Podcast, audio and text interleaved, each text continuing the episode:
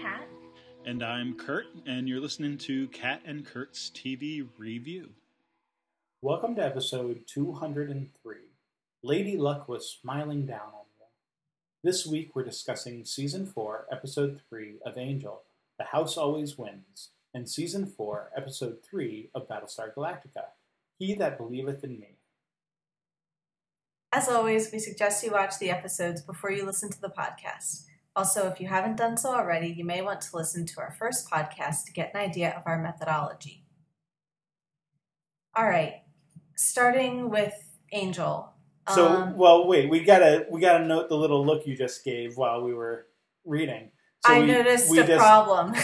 We just noticed, yeah, that um, this is both ep- uh, season four, episode three of our respective shows. But it's not. This is but the it's problem. Not. That's what we said. This is my shaking of my head. It's, I went, oh, they match, and then I went, no, they don't. That's a typo. um, but so is I, it? I was trying to decide. It, oh, that's right. It's not because oh, yeah. of Razor. Oh my gosh, so, I'm so confused. You're right. So, because it. So this is the thing, though, right? Because like, I actually happened to be on a different site uh, earlier this week, and like I was looking stuff up, and just ha- like um, happened to you know look up the B S G stuff, not in preparation for the podcast or anything, just because it was like I was trying to think of something, and that was a convenient thing to look up. But on that site, like, they listed this episode as episode one, and it was just like Razor was just like a special, like a T V, you know, movie right. special thing.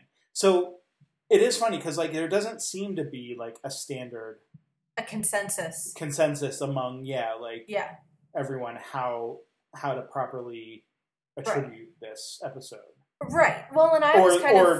Or rather, kind of, how to properly attribute Razor, I guess, would be more accurate. Well, and I was kind of following the production codes when you look them up, you know, of like, mm-hmm. you know, kind of, I imagine those reflect internal records of some kind. But clearly, I don't think of this as episode three because I completely just forgot and like shook my head at you while you were speaking as if to say like, that's wrong, we should redo it. And right. then I, like, literally forgot that this is technically episode three. So, I mean, in my mind, this is a season premiere. You right. know, like, in just I, in terms of how I think of it. So it, it doesn't... And they totally play it that way. I mean, because yeah, yeah, yeah. if you think about it, like, the end of season three for um, Battlestar Galactica is totally a cliffhanger of Starbuck coming back and, like... Yeah. Um, and this, and I mean, this ends on a cliffhanger too, but like, but like, yeah, I mean, it totally is played as though it's like coming right off the end of the last season and not even acknowledging the whole Razor stuff that doesn't really have anything to do with the plot here anyway, other than kind of how we talked about, like, they throw in some artificial, like, that, that word we love, contrived, like, mm-hmm. you know, message or or connection or whatever that they kind of threw in there to be like, okay, we got to think of something to like tie this into the season. But right. I I agree with you. Like, this really is the season premiere, and you know, so so what? We followed a different convention and just kind of fortuitously happened to have these two episodes kind of go together. But yeah, like I agree See? with you. Like, thematically, like, it, it makes more sense as the first episode of the season rather than right. the third. Well, it's either Divine Intervention or Lady Luck, you know, whatever we want right. to right. attribute this. Um, Lady Luck yeah, you, because you're the one who numbered it. yeah. Yeah, I mean, I, I, I did that on purpose at the time, but like I said, I've completely forgotten since then, and even completely forgotten since last week when we talked about Razor. Um, so yeah. Um, Razor's forgettable, though. Sure. Well, and all right, we're going to talk about, we're not going to start there, so I, I'll resist the temptation to launch into, you know, more Razor, you know, Battlestar talk. Um, sure. So. Oh, right, we're starting with Angel, right? We are starting with Angel. We should probably talk about Angel. I know. At some, at some point in this at some point. podcast. I guess that's important. Um, okay. Angel. Yes. So, um... Yeah. Yeah, it's a Lorne episode. It which is. I don't think we've had like a Lorne episode before where he's kind of been the central. I mean, I mean, he's been important in episodes, but I don't know that we've had like a Lorne sort of sure. There's centric. Like, I, I mean, I would agree with that. I like the closest I think we've come would be like the Pylea arc, the Pylea stuff, right? Right. Um, right. But even that, it's more like. He's like the guide for the others. So it's not mm-hmm. even like it's about him per se. It's just that he's from there, so he kind of knows mm-hmm. where to take them and what to do and mm-hmm. that kind of stuff. Sure. Um, yeah. Yeah. So. And, sorry, go ahead. No, no, go ahead. Well, I was just going to say, like, given, like, you've been complaining, maybe, maybe complaining is not the right word, noticing with contempt that. Uh, Lorne hasn't been in this season much. So, like, do you sure. see that, like, I mean, I may have, did I did I tell you that Lorne was coming? I think you episode? said that we would see him. I don't think I knew, like, you right, didn't, but I like, didn't tell specify. You like, yeah, or that, or if he would be, like, returning with them back to, like, the main part of the story, or whether, you know, it, it sure. would just be for, like, an episode or something, so. Right, um, right.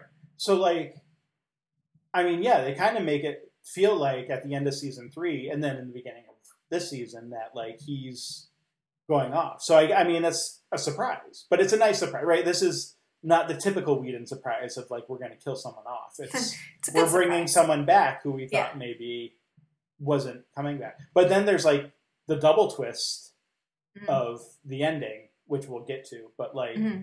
it's actually, like, bringing two characters back. Sure. Yeah. No, that's um, a good point.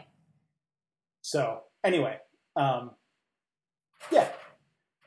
So I guess like the whole like Whedon's subverting himself in a way, or or the writers of this episode are subverting Whedon. Right.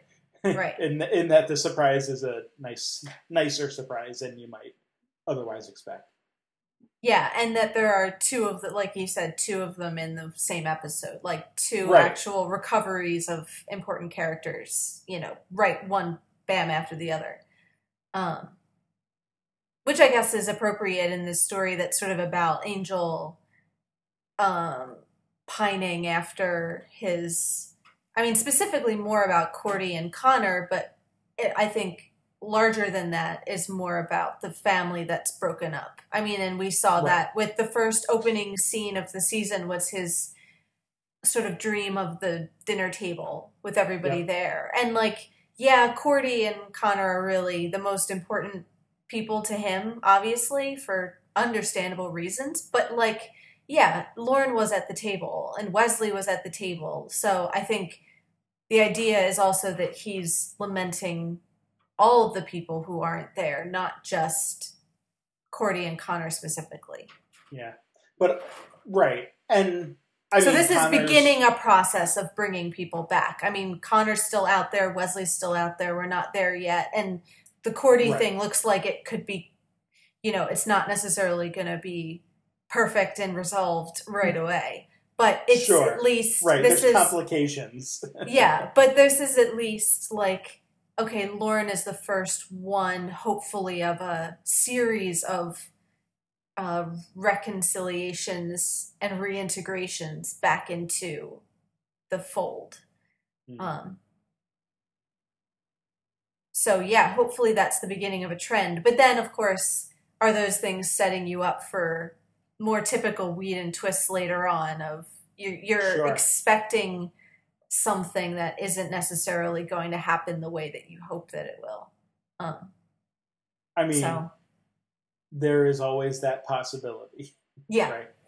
Um, so yeah, I mean, I, I'm, I don't mind that like, you know, Lorne was off for a few episodes and, and kind of uh, the fun of wondering and worrying about, oh, when is he going to come back? Is he going to come back and everything? My main thing, which I'm glad to be sort of proven right on, was that he wasn't really as dismissive as they, as he was making himself out to be.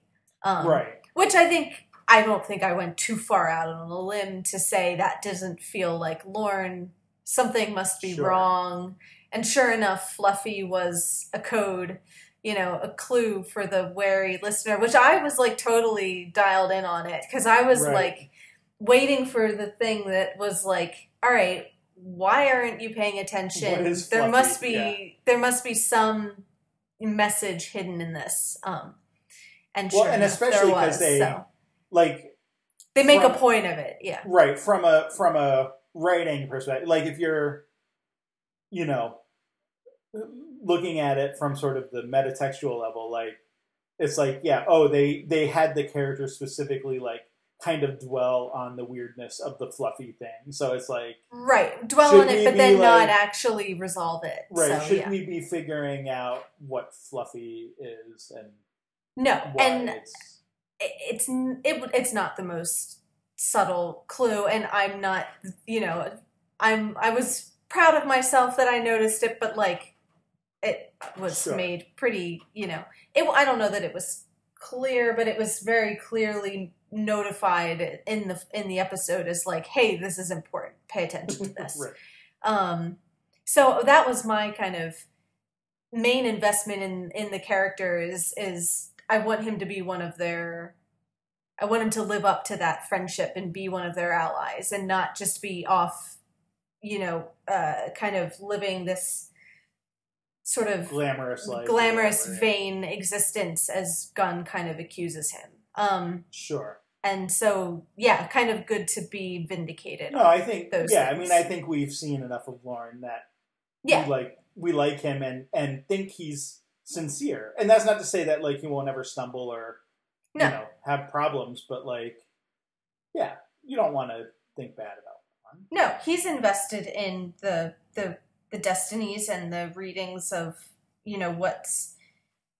Right, not even, even not even just on a kind of showing people their path level anymore, but I think more personally now too. Like the yeah. connection with Angel specifically and those friends is more, it means more to him on a personal level, even beyond the fact that he seems to care about people's destinies who he doesn't even know. So, um, sure. that doesn't seem like a stretch to think that even if he leaves, is he's not going to suddenly well, abandon and, the mission entirely. And there's elements in there even of like, you know, not that this is necessarily true and it's, you know, it's a stereotype or whatever, but like of like, you know, does the headline, how much does a headliner care about like the backup dancers, right? But like, yeah.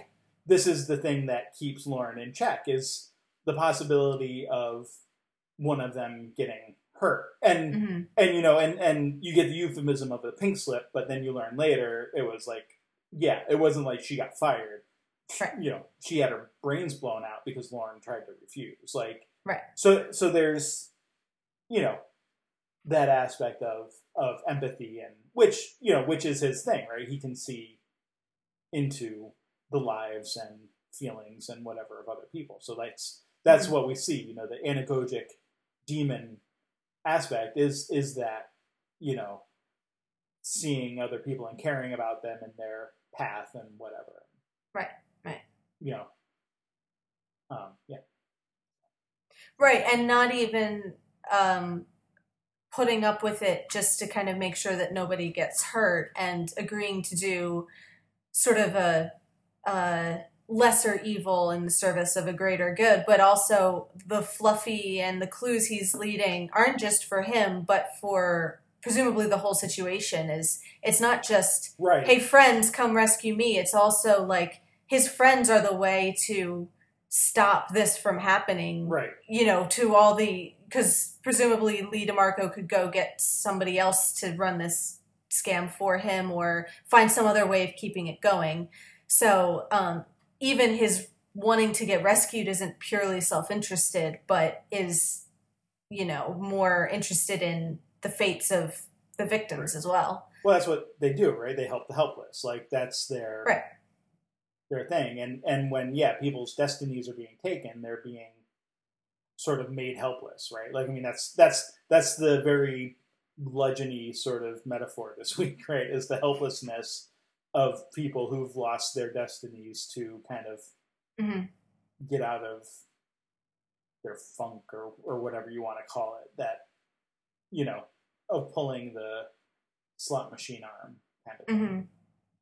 Yeah, so why don't we kind of talk about the that setting and the premise and the metaphor of the week um, as kind of a a thing, um, because you mentioned it's not necessarily a fan favorite, um, and yeah, or yeah, or I mean, critic favorite either, right? Like sure, those. Right.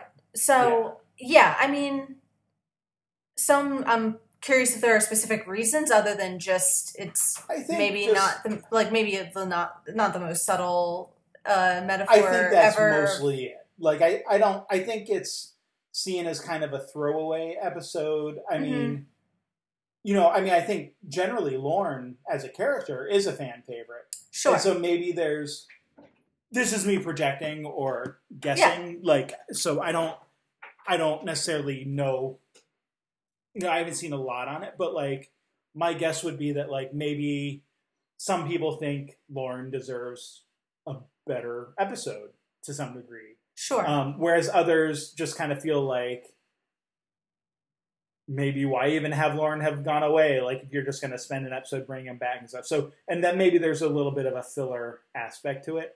I mm-hmm. mean, I don't yeah. think it's a terrible episode. Like it, it's fine as far as it is. Um, yeah. And I mean, now that you kind of bring up, um, like, does it serve Lorne's character? Like, I guess there is an element missing of, It It is about, I guess it's kind of about Lorne in that, like, he's the central figure in it, but I'm not sure it's really, I'm not sure he really changes much. Like, there's sure. not a big sense, other than um, going, finding himself in a dangerous situation and then realizing that was something you need to get out of, um, I guess there could be more emphasis on to why did he leave and why would he come back? Right. Like as a character decision. Um, like right. we like don't we get just into kind of find out, you know, at the end of season three that he's leaving. And there's right. no real like discussion about why that is, what he did, like Right. And like, okay, so he left kind of because of Connor and that being um, an awkward situation. And so I mean Connor's not living at the hotel right now, so that could be part of his decision, but there's there is no discussion of that to see does he still feel the same way about that? Is that something he's still concerned about? Um, you know, I guess there could be, it, for it to be a really good character-centric episode, I guess there may there there's room for more emphasis on his character and his choices, other mm-hmm. than being the kind of plot device. Because it does end up being more about the metaphor as it applies to Angel. That right. So he, the metaphor of Angel's l- lost destiny in the sense of he doesn't know what his purpose is, and he's kind of just floundering and not really wanting sure. to serve the mission and the larger purpose, and kind of dragging his feet with that. That kind of gets wrapped into the metaphor of people who lose their futures at the slot machines, who have a bright future as an international chef or whatever, and then just throw it all away in blackjack and quarters in the slot machines. Right. Um, sure. So those two things, I think, become more, like it becomes more about that, Angel's regaining of his destiny. And Lorne as like a symbol of that. Like Lorne becomes more in service of that story of like Lorne is, is almost a uh, representative of the person who gives Angel purpose. And mm-hmm. there's almost a sense of like, not literally, but almost he doesn't have one if Lorne's not there. It's like he has to come back into the fold of the group. And with him comes this sense of purpose, um, mm. at least on a kind of abstract, symbolic level, if not literally. So that's really more about Angel. It's not so much about Lorne's choices. And so I guess from that point of view, it does feel a little disposable of like, well, he left and came back as the plot dictated, and less about um, his motivations for that. Mm-hmm. So I'll be interested to see, like, as stuff develops with Connor, is that still a sticking point for Lorne? Um, or is that something that is dropped entirely? Like, this this tension between Connor and any of Angel's, like, demon allies. Right. Um. And, I mean, is it... I don't know. I guess, like, most shows, or most, I don't know, a lot of shows I feel like do, like, a Vegas episode, so maybe that's kind of, like, a trope. So, um, I mean, personally, they're very rarely my favorite, just because I don't really like Vegas that much. So, like, yeah. like, I, and, look, I love, you know I love Lorne, and he's, like, kind of one of my favorites, and, um, and I love any actors who can also sing automatically vault to the top of my list.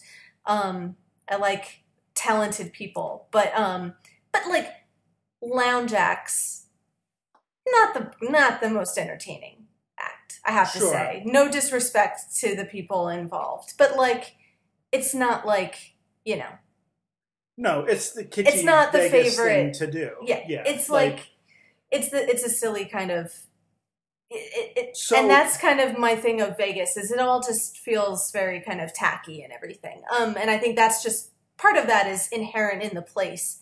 And so that's part of why you do an episode there, is to kind of exploit that. But, you know, it's right. not, uh, maybe it's because we've seen that setting and that kind of show and that kind of music and everything in so many movies and so many T V shows that it just feels very expected, I guess. Sure. Um, um, so I will, so there's a few more production sides to this. Um, one, the episode was filmed in Las Vegas, um, on, on location. So, um, and actually like at the Tropicana and stuff, although, um, it's not like, Like, they, you know, they go into, like, the Glitter Gulch, you know, whatever. And it's, like, apparently actually, like, several miles away. Like, it's not actually, like, you don't, like, walk out the door and you're in that, like, covered, you know,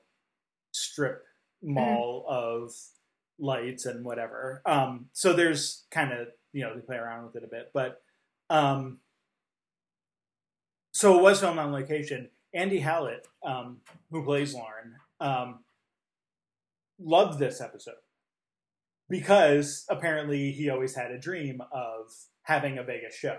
So this is kind of his sure. ability to sort of live that and feel that. So well, and like, that's even, always that's always been Lorne's genre, like as like the lounge sure. singer. Like this is just on a bigger scale, but this is this is Lorne writ large in terms of the kind right. of like thing that he does. Yeah, and. And I don't like I don't disagree with anything you said, but there is also that aspect of like, like maybe he had maybe he sort of had some input into, hey, why don't you do a Vegas episode with me, and sure. I can do it. And you get him singing three different songs. Um, sure, yeah. Partly, I mean, just the snippet of uh, "Viva Las Vegas" at the beginning, um, mm-hmm. and then you know you get. Two full songs pretty much mm-hmm. in the middle of the episode. And, and again, while I agree with you, like that the lounge shows are kind of kitschy and whatever, like that's actually like my favorite part of the episode is him singing and sure. you know, whatever I think like, I, I like, I, and again, I, I agree that it's kitschy and whatever, but it's like, it's Lorne singing and it's, you know, him having fun with like the audience members and, um, you know, that kind of stuff. Like, like the rest of the episode is just kind of like, bleh, like, sure. you know, well, and like anytime stuff happens and, you know, they get Lorne back. like, right. Yeah, no. Um, and I don't, I don't, I think anytime there's like music, it's always going to be like a, a taste thing. There's no right. like, I mean, for you like know, fifteen right minutes or wrong. The, For like fifteen minutes of the episode, they're just kind of running around to different places and then just mm-hmm. all end up back in the hotel again. So it's not, it's not even like they do much like plot wise Um, and no, then you get it's this true. Weird, so, all right, I'm going to bring this up now. I know we had it slated for later. Then you get this yeah, weird whatever. interlude with Wesley having phone sex with Lila. Right? Like, yeah. So this may this may shed some light, too, on sort of the quality of the episode. Um, apparently uh-huh. that scene was written... So the episode itself was written by David Fury. Uh-huh. Um, that scene, though, was written by Joss Whedon because the episode was too short. They need they literally needed filler to, like, fill in the gaps of, of a filler episode. Like, right. So... Right, a, fill, it, a filler episode that already has, like you said, like ten minutes of like musical interlude early on, like right. which like most episodes would never have time Vegas. for. Right, right. Like, and, and normally you get a verse of whatever song Lorne sings because you don't have time. Right. You have to like move then, on to the yeah, next something thing. Interru- like like something interrupts, or like he stops and sees something and. You know, gives the destiny, right. you know, stuff or whatever. Like, yeah, like right, or like you're cutting in between different like things or whatever reasons. But yeah, like right. this is like two full songs right. of you know whatever, um, and yet they still had to add a scene with Wesley having phone sex. So like, with, like there's no redeeming value. Like we already know that Wesley's working with another crew. We already know that him and Lila are, like, together. Right. And this doesn't, like, it doesn't really push anything much, mm. you know, from yeah. sort of the Wesley as jaded badass and Lila as, you know, flirting with the enemy. And, like, the little tiny bit is that, like, Wesley agrees to take Angel. Like, we don't even know who he's talking to. But, like, he agrees to take Angel's clients while Angel's out of town. So he knows Angel's out of town. Right. Like, but nothing comes of it. Right. Like, and there's know. some, like, there's something with, like, a package. But, like, it's not even clear to me, like, is that important or not? You know, like. Yeah, um, right. Like, maybe it is. Like, but is like, this, like, a thing that's going to come out? Did you maybe, need five maybe minutes of phone sex to get to that? Right. Right. Um, so, anyway, like, like, all that to say, like, maybe. Yeah. Maybe there's a bit of a... It's thin. Yeah, it's, it's, there's thinness all around, like, yeah. Um, yeah, when, when, when the filler needs filler, it's probably, um, not quite substantial enough. Um, so, yeah, and I guess...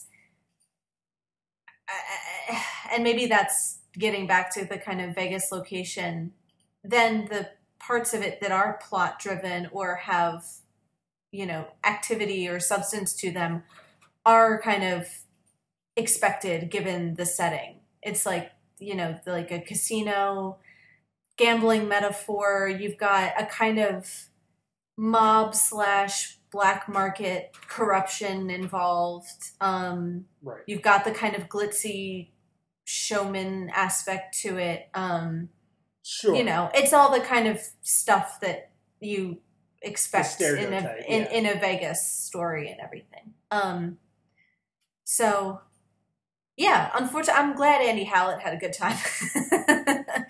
um, sure. You know, and like, hey, like it, it is fun to see. Like, just, this is, I, I've kind of concluded that in general, I mean, not every single one, but this is basically why I enjoy musicals, is watching talented be- people be talented. Like, right. there's something just pleasurable about taking somebody, so there's a, a line in um, uh, Eric Idle's show, Spamalot, okay. about um, people who can sing and dance often at the same time. Like, this is, like, the appeal of the theater. Like, that's, like, literally what it is. It's, like, taking sure. people who can act and sing and dance at the same time and, like, having them do it. And that, like, right. that is the appeal of musical theater at its barest level. So I feel like there is something about, hey, you have cast members who can do cool things, let them do it. You know, and, you know, in terms of analyzing on a podcast... There's not maybe the most to say about that episode, but as a thing to watch, um, mm-hmm. maybe having a talented person on stage does turn out to be, just from a pure entertainment level, the most compelling part of right. it. And it's like, yeah, you have a character who is a lounge singer. Um, probably at least once in your run, you should let him do like a big proper show rather than right. just sing in the background and every so often. I mean, it is interesting that they, I mean, that they filmed it on location, and that, like, that's not something that Angel or, or Buffy. No, really and that do. was like, it's all, it's all studio for the most of the part, but this was like, this was like legit, yeah. like, yeah, you know, a week in Vegas doing, uh, you yeah. know, the show, like, like you would film a movie. And, and that was noticeable and, and, and as I was watching. One of the crew members yeah. won like ten thousand dollars, like, you know, playing the slots while they were there. So, so yeah, I mean, like, yeah. there's like, like you can see how, like, them, like, as a crew and a cast and, like, everything, like, had a good time with the episode and whatever. But, and, like, yeah, like, maybe you're right. Like, like it's okay that, like, it it's it can just be a filler episode, but, like, you can still kind of just have fun with it and maybe not have a ton of critical insight into it, but that doesn't make it bad per se. It just makes it an mm-hmm. episode you watch, enjoy it for what it is, and then move on. to, sure. To a certain yeah. degree. Right, right. Is critical depth the only requirement for, like, a good episode? I mean, for podcasting purposes, probably it is. But, like, in terms of when you're actually watching for the audience, then no. I think there's there's value in the spectacle.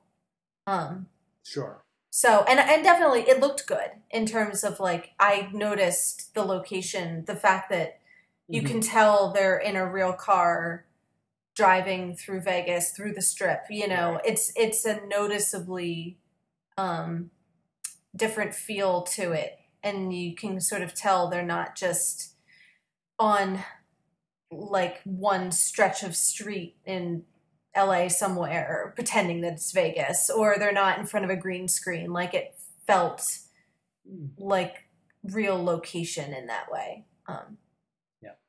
So yeah. And I think it's close to L A, which is why everybody goes there for their shows. It's like, right. like it's right, right over there. We could do a Vegas episode.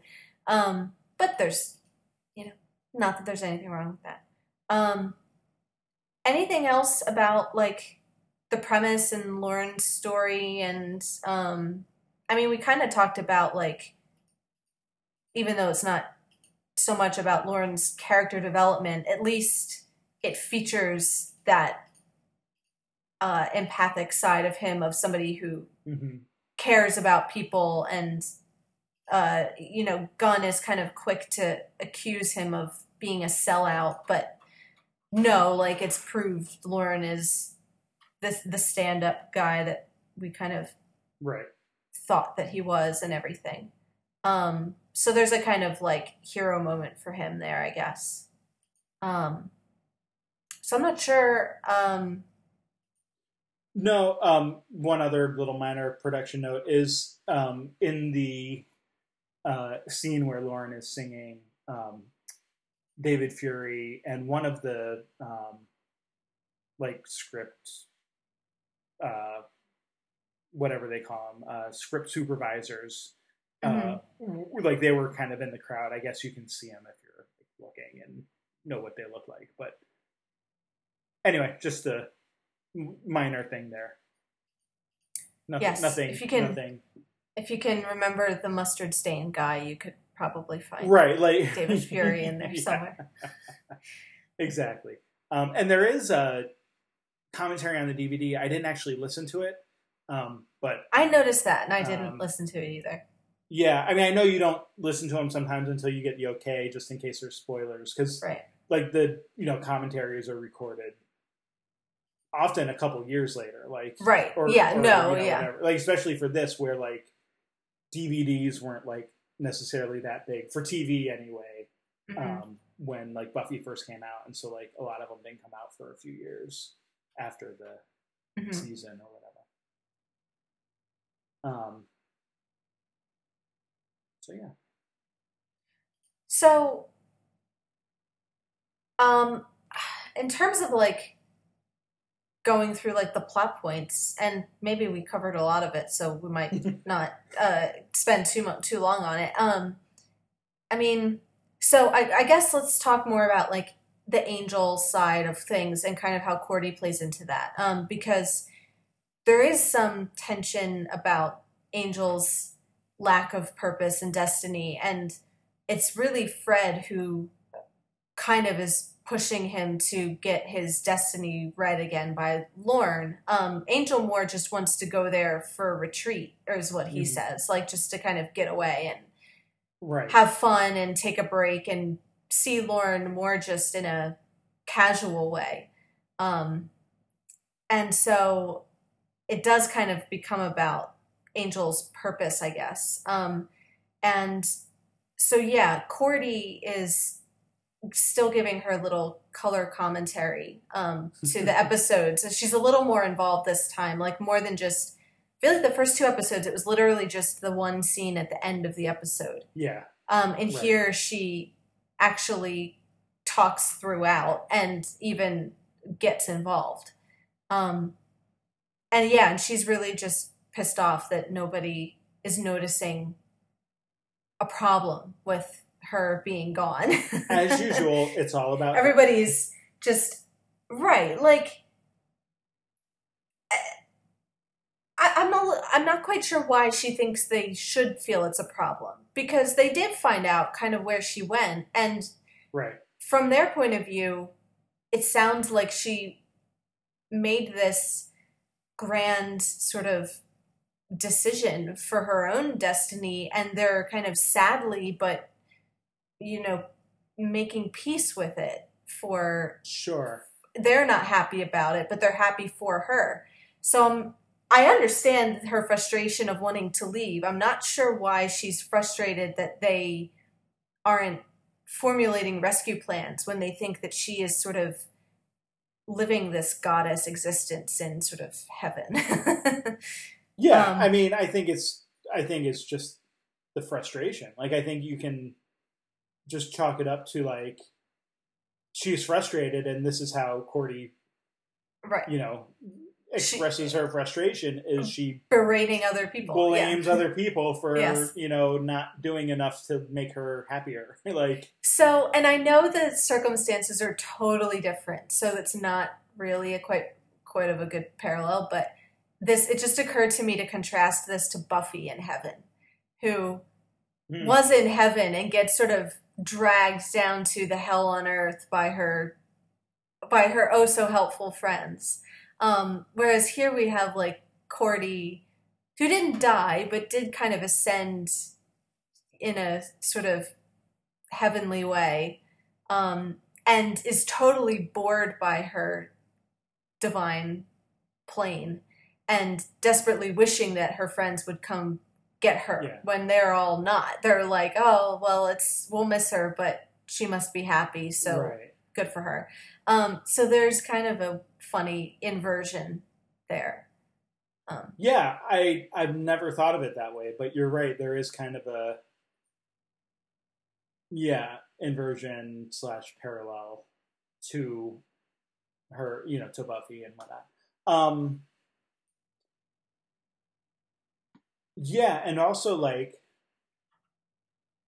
like, there is that thing of, like, you know, I mean, obviously this is very, you, you know, the whole, like, sitting on a cloud playing a harp is, like, very much a parody. Like, most people who mm-hmm. believe in heaven or some sort of afterlife don't believe that that's actually it. Mm-hmm. But, like, like, you do hear those people say, like, if that's all I'm going to do, I don't even want to go to heaven. Like, right. you know, I'd rather go someplace where there's something interesting going on or whatever, right, wherever right. that might be other than heaven. So like, like right, there is like that pure contented goodness is like is, boring. Yeah. yeah. Boring and uninteresting to a lot of people. Right. Um,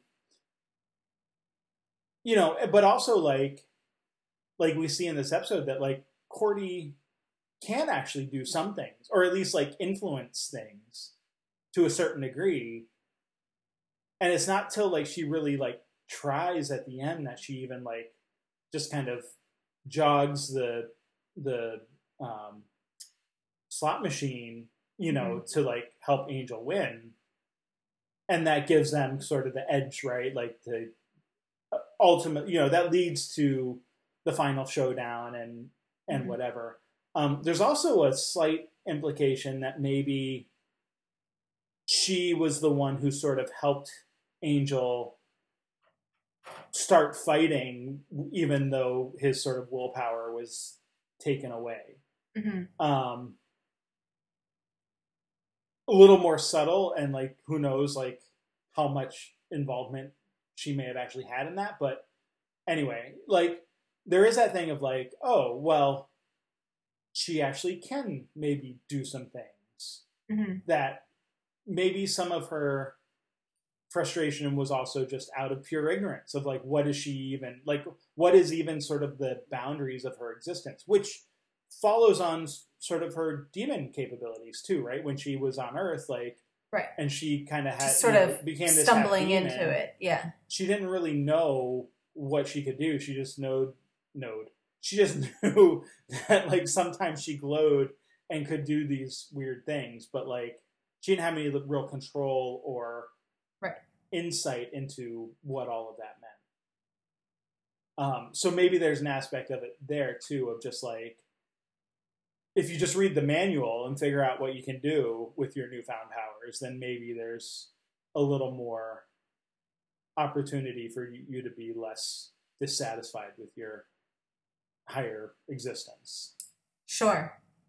Sure. Right. Is she dissatisfied because she was just sort of plopped down with no instruction? Right. Um, yeah, Skip and, didn't yeah. give her a manual when he sent her off into the... No. No. And it's kind of funny the way that it's shot, that we like never see anything else. It's just that tight. I mean, at one point yeah. the camera kind of goes through a cloud, so you can kind of associate it, like you said, with that idea of sitting in the clouds. Um, yeah. Well, and so this is know, the other but, thing, right? Like, she doesn't seem to be connected with any other higher. Right. Powers. That's the weird part is like, okay, y- right. There's the cliche of like, heaven is boring, but like, it would be really boring if it's you alone with right. nothing for all. Like, that sounds like nothing. That doesn't sound like heaven. That doesn't sound like a divine realm of well, gods it, and angels. It is, it is if hell is other people. But like, well, sure. Um, but yeah, no, I, I know what you mean. Right. Like there's, there's a lack of, I mean, part of her frustration is right. the lack of connection. And right. like you said before, like it, you know, this is about bringing together the family again. Like, Cordy's feeling as disconnected as anyone. Um, right. Possibly right, even not, more so. Like Right, like, not even to her old friends and her old life and Earth and humanity, but, like, n- even to other higher beings. Like, we don't see any hint that she has any connection or relationship or contact right. with them at all. Um, like, yeah, yeah, she's kind of seems to be totally on her own. And even the fact that we don't, like, it doesn't even leave that shot, just that one shot of her, like, in close-up. Kind of, it's, like, to me, the implication is, like, there's nothing around her. Like, not even, it's not even like she's wandering this idyllic setting by herself. It's like there's nothing there. There's nowhere mm-hmm. to go or do. You know, like, it's just... Right. her in the frame, in that tiny little frame and, that she's stuck in. Um, so yeah. I mean, you know, and I don't like, I don't necessarily want to get into like the, I don't know if theology is the right word, but whatever the metaphysics of it all. But like, sure. I also wonder like if we're, if we're supposed to feel like this is representative of like a non-physical existence anyway. Like, like we mm-hmm. see her, you know, because like, you have to portray her somehow, like, in a visual medium, but, right. like, maybe is the idea is that, like... Is she a being of pure thought? Yeah. Like, maybe she doesn't even have a physical right. presence at all. I mean, right. again, we don't really know, because we, we're not, like, old and it's demonstrative, but it's, you know... Yeah, right. That's a possibility as well. Yes, yeah. No, and I think that's a good... a good possibility, like there's a strong likelihood of that because of the way that it's presented.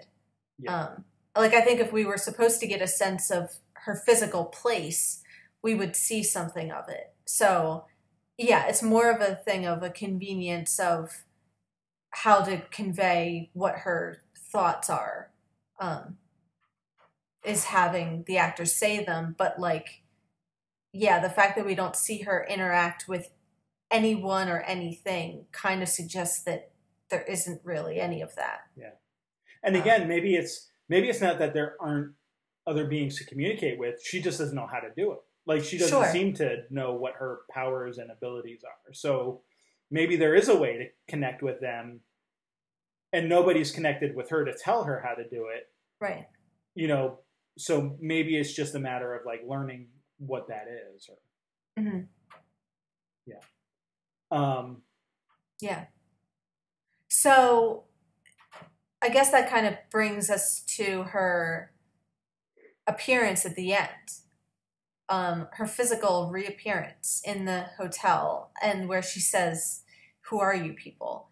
So, um, yeah, I mean, I guess in terms of, I feel like there's two possibilities, maybe there are more, but the two that I can think of are that either in the process of experimenting with what she can do, she's somehow lost those memories. Like, maybe she tried something and it went slightly wrong, and so there's, in trying to get back, she came back not quite fully aware of things, and so it's a kind of mistake.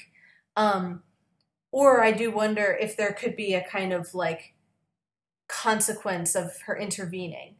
Um, like maybe she, like, oh, maybe she kind she of expelled, like she could have been expelled. Like, if it's yeah. like, uh, cause she, again, maybe it's her ignorance, but she did say something about, um, like, I'm not allowed to intervene, as if that's a rule. So another possibility mm. could be that she broke a rule and then got kicked out by, you know, the, sure.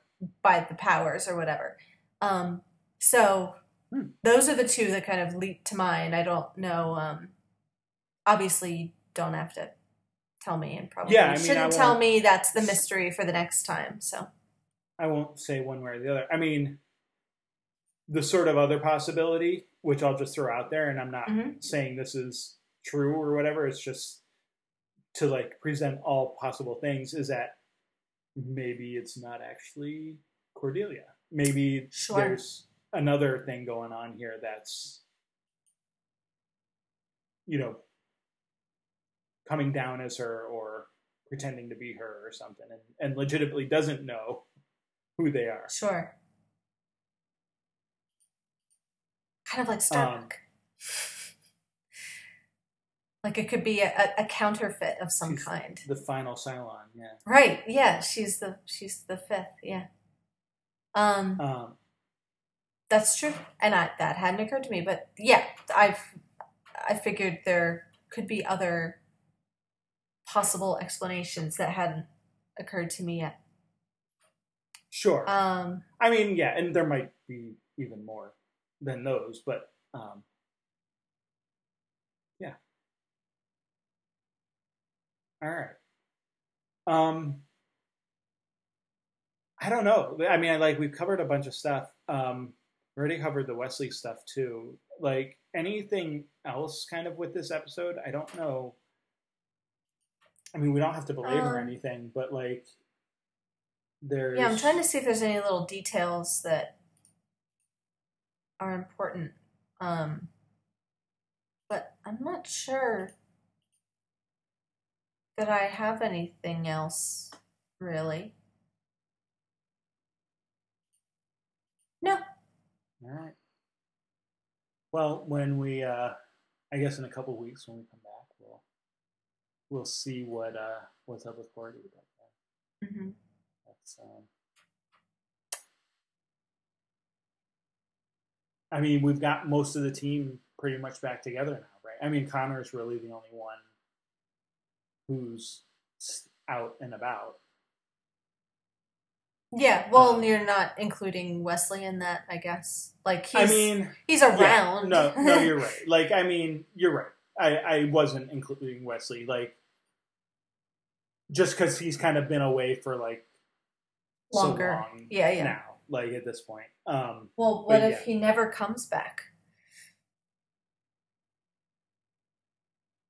That's a a sad will, thought, I will but not, it's I will a thought. Not uh, uh, uh, reveal or or speculate on the fate of Wesley, but it's always possible that somebody may not make it through the entire series alive. Mm-hmm. Or, or I was even just thinking, like, what if he just stays a rogue demon hunter? Like, yeah, sure, you know, oh, okay. Like maybe yeah, he doesn't meant, like, yeah, like what if something happens? Like, what if he doesn't return to right, like, one of so, the group? Like maybe he's just continues to be stubborn, and or the others continue to be stubborn, and right, never nothing ever like because that happens right. with nothing people. Ever gets resolved. They yeah. never like forgive each other or whatever. Right. I mean, that sounds kind of like a bummer, but hey, I mean, like, I think the expectation is that he will reconcile, and like you said, Whedon likes to subvert those expectations, so you could and, have something a little bleaker than that, you know. I mean, Wesley has his own crew, and seems to be doing something with it, like, I mean, it's not, it, like... Yeah, he's got a little operation going. Yeah, we don't quite know what he's doing, um... He's at least not hiding women in his closet anymore. So that seems up. like that seems like a move in the right direction. I'm just right. gonna I'm gonna go out on a limb with that one. No, but you know the only other one thing I maybe want to mention about Wesley and Lila, um, you know, uh, phone sex sort of aside, is the the I feel like in each appearance of them, they get m- less of the antagonistic we're enemies mm. sense, and more of a like no, like this is just more flirtatious, more like genuinely warm between them. Like now it's Wesley and Lila, they are angry, bitter people. It's not totally warm and healthy. right, right. But like for right, them relatively. But yeah. like for them, like yeah. this seems like it's more. And he's, like, on the phone with her, like, in front of the other guys. So it's not even, like, a secret, really. Like, it seems like it's getting more and more of a comfortable, established sort of relationship. Right. And less of a, like, one, maybe what it started as, like, this this sort of fling that wasn't going anywhere. Just to, like, right. let yeah. off steam and get back at people. But now the, it's, like, a thing. Right. The hate sex is more like... annoyed sex, right? Right. Like, there, like, there's a loss of intensity to that sort of right initial, right. yeah, like loathing that they felt for each other. Right. No, and I don't get the sense that there's loathing there at right. all, really, anymore. Um. So mm. yeah, I guess there's just a gradual.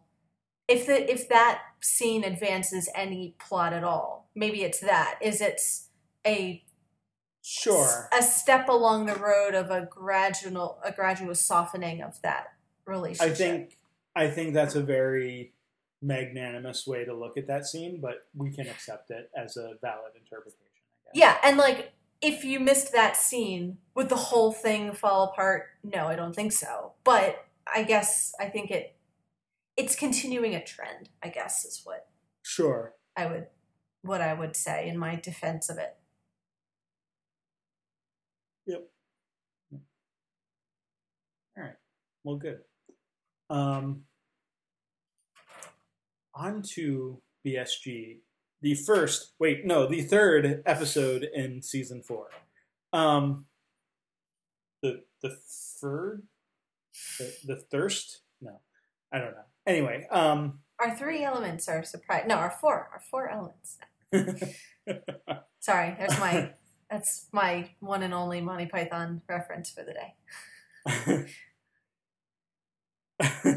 um, all right, so sorry. Now I'm like trying to figure out where to go. Uh, yeah, He That Believeth in Me. So, mm. um, which I mean, I didn't spend like tons of time thinking about the episode title. And we mm-hmm. don't always bring up the episode titles. Mm-hmm. Um, but, like, I mean, that that's, like, there's, like, the biblical, mm-hmm. right? You know, the, he that believeth in me shall have everlasting life, right? Like, there's the, you know, I don't even remember what the verse is there, but, um, or, you know, what like the site, what the reference is, but, um, is it that's what Starbuck three sixteen, is. I think. Is that John what? three sixteen, I think it might be John three sixteen. Is that the John three sixteen one? I think okay. so. Um, I mean, I would have known that for sure at one point. But yeah, anyway. Right. This is lapsed uh, Sunday school kids, so we could be right. wrong about well, that. You know, whatever. But like, I, I mean. Anyway, it's a anyway, very famous so, line. So just, but like there's a few, like I feel like there's a few aspects to it in this episode, right? Because you have Starbuck, who's trying to get, in particular, Adama, but really anyone, to listen and, and believe her about her mm-hmm. experience and what, and as, and more particularly what they need to do next. Like, like I don't think she necessarily even cares if they believe what happened, if they at least do what she wants them to do, right? Mm-hmm. Like from the sort of practical Starbuck uh, viewpoint, mm-hmm. um, you know. So the he there, right? Like, is Adama like believing in her and trying to figure out, you know, how to get him to trust her as as someone who has said, like, you're like a daughter to me and that kind of thing. Mm-hmm. Um, but then, of course, there's the Baltar. Very, like, like this is the beginning of, of you know, Messiah Baltar, right? Um, right. I mean, like, the, the sort of true beginning. I guess we sort of had hints of it previously where he was sort of like playing a part, but like you get the very like almost Gethsemane like praying, right? Like you get like, you know, like like in all the pictures of you see Jesus with like the hands together and right. the head sort of eyes sort of rolled back, eyes yeah. looking up, and right. so you get that sort of like um motif or or I, I guess not quite a tableau, but, you know, like that idea of like, like there's a very sort of um, religious aspect of it. And of course, like that, that like this is the change, right, of um, going from sort of the paganistic, you know, multiple gods, you know, religion to the one true God. Right. Um, you know, whatever. Um, and the other side of that being that like, I don't know that he's quite fully there yet, but there's mm-hmm. evidence that Baltar himself is starting to believe. Mm-hmm.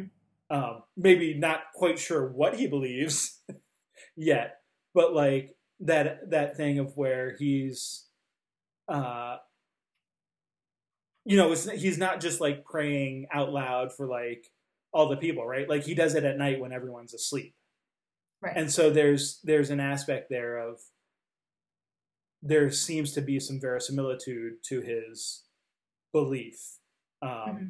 whatever that belief is. Again, we're not maybe entirely sure what it is he believes, but he seems genuine in in his belief. Um, right. Right. So yeah, I mean, I just to say that, you know, at least wanted to point that out. Um, again, we don't always talk about the the episode titles in these in this show, but. Um, right. Some some interesting connections there, and I mean, ob- you know, obviously very deliberate. Um, right, and I think but. I think the on the nose aspect of it is lessened because there are those multiple interpretations right. of it. Like you do get star like so in terms of like of it being a sort of messianic title of this kind of one true. Or he that believeth in me shall not perish but have everlasting life. So who's who's the speaker of that? You know, like is it is it Starbuck with her feelings that people are supposed to follow without reason, yeah. you know, or without question, and, or is it is it Baltar yeah, as well, fulfilling Starbuck, this? Yeah, yeah. Go ahead. Sorry, I was just saying with Starbuck also that that she's trying to lead them to. I mean, maybe not everlasting life, but like, right, but like, like she's trying to the save species. Them, yeah, yeah, and and give them life. Like, it's right. not even just like, hey, listen right. to me because I'm right. It's listen to me because I can give you the life that we've been looking for. Right, right. And we'll, and our species will perish without it. So it's the life, it's everlasting right. in the sense of like the survival of right, humanity right. and everything, we'll I guess. Keep going on. Yeah, yeah. Um, but then, yeah, like you said, like there's the Baltar stuff, which this is obviously the first time we have humans believing in Baltar's messianic destiny, but it's certainly not the first time it's been mentioned because that's been like his head right, sixes. Right, right, right. That's been her thing all along, is you're special and you're God's, you're the hand of God and you're, whatever you do is, your path is yeah. chosen and anointed. And if well, you, you know, but then there's also, like you said, like it's his prayer. Yeah. Is, is the speaker like the one true God? Um, so is it Baltar's prayer, which saves the boy? So he that believes in this God is rewarded with life. Um, so it's not so much Baltar as the savior, but maybe Baltar is priest of the god who like points people towards the god. So he's not the savior himself, but the messenger of that. Um, mm-hmm. And cause it's weird. Like they pray to God, but also they have like a shrine of Baltar. So it's a little, sure. It's, it's a little bit of both of like who's being worshipped and who's actually the, the um the one who I guess is right, who's being the divinity put up on that pedestal. Yeah. Conduit, um, yeah, or whatever. And like it's never explicitly said this way, but like this is the Cylon God they're praying to. Like like that's the only context we've heard of a one true God is from the Cylons. Like the humans are all, I mean maybe they're shown to be like, if they're more secular, maybe they're agnostic or atheist, but like the humans are basically like a pantheistic right. religion in their culture. So yeah, you have this one Cylon god that we've heard about um, now is starting to gain a following within the human population, which is a shift, I think. Um, yeah. And just to kind of, before we move on, note Baltar, I, I can think of like one other time when he's seemed to, even if he doesn't follow through on his promises, he seemed to legitimately pray and be rewarded, which was when he was in jail, um, when they thought they had a photo proving that he was behind the genocide. And in his jail cell, he kind of has his deathbed conversion of, I will promise sure. to do good if you save me from this situation. And that doesn't sure. last very long. But like both times he prays in all sincerity and is immediately almost rewarded in some way. Like he gets the thing that he was praying for. Um, so it's kind of a interesting trend, I think, to notice yeah. with him. Sure. Yeah. Yeah, and I, I mean, I don't know, even though, like, yeah, there is a different feel to this than the deathbed confession. And I think, because again, I think that's more about just saving himself. Right, and that I, was, like, this save is, me and I'll worship you. This is this save is somebody take, else. And, Don't and, save and me. And yeah. let me take his place. Right. Um, which...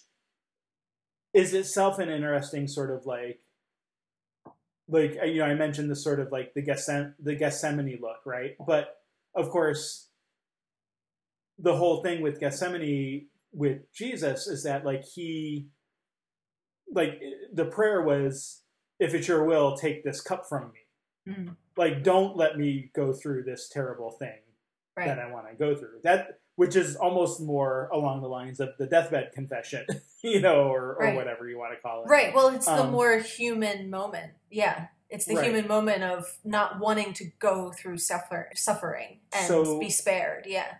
So, you know, there is sort of an inversion of that here with Baltar of the, you know, let me be the one to take the place of the child, if it so be.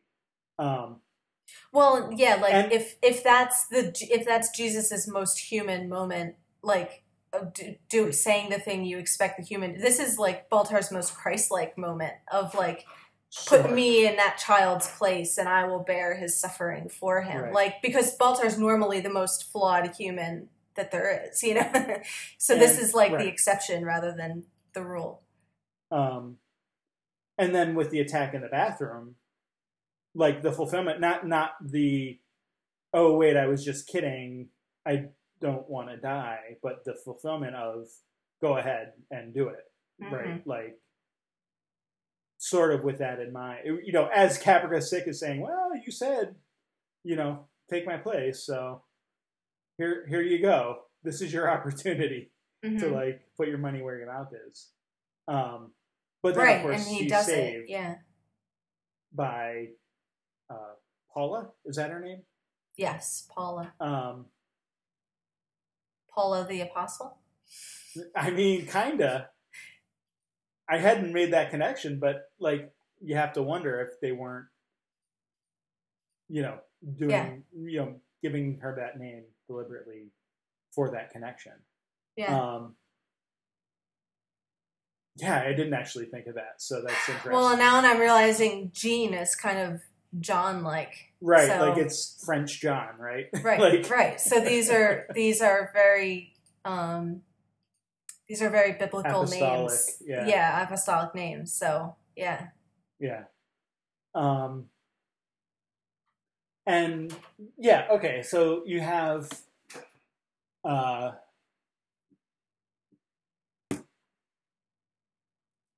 I mean, the bathroom scene is you don't necessarily need to go on too long, but you get the you get Connor and, like, you know, whose son died and, and her doing that, and then you get Paula like saving Baltar and all of that um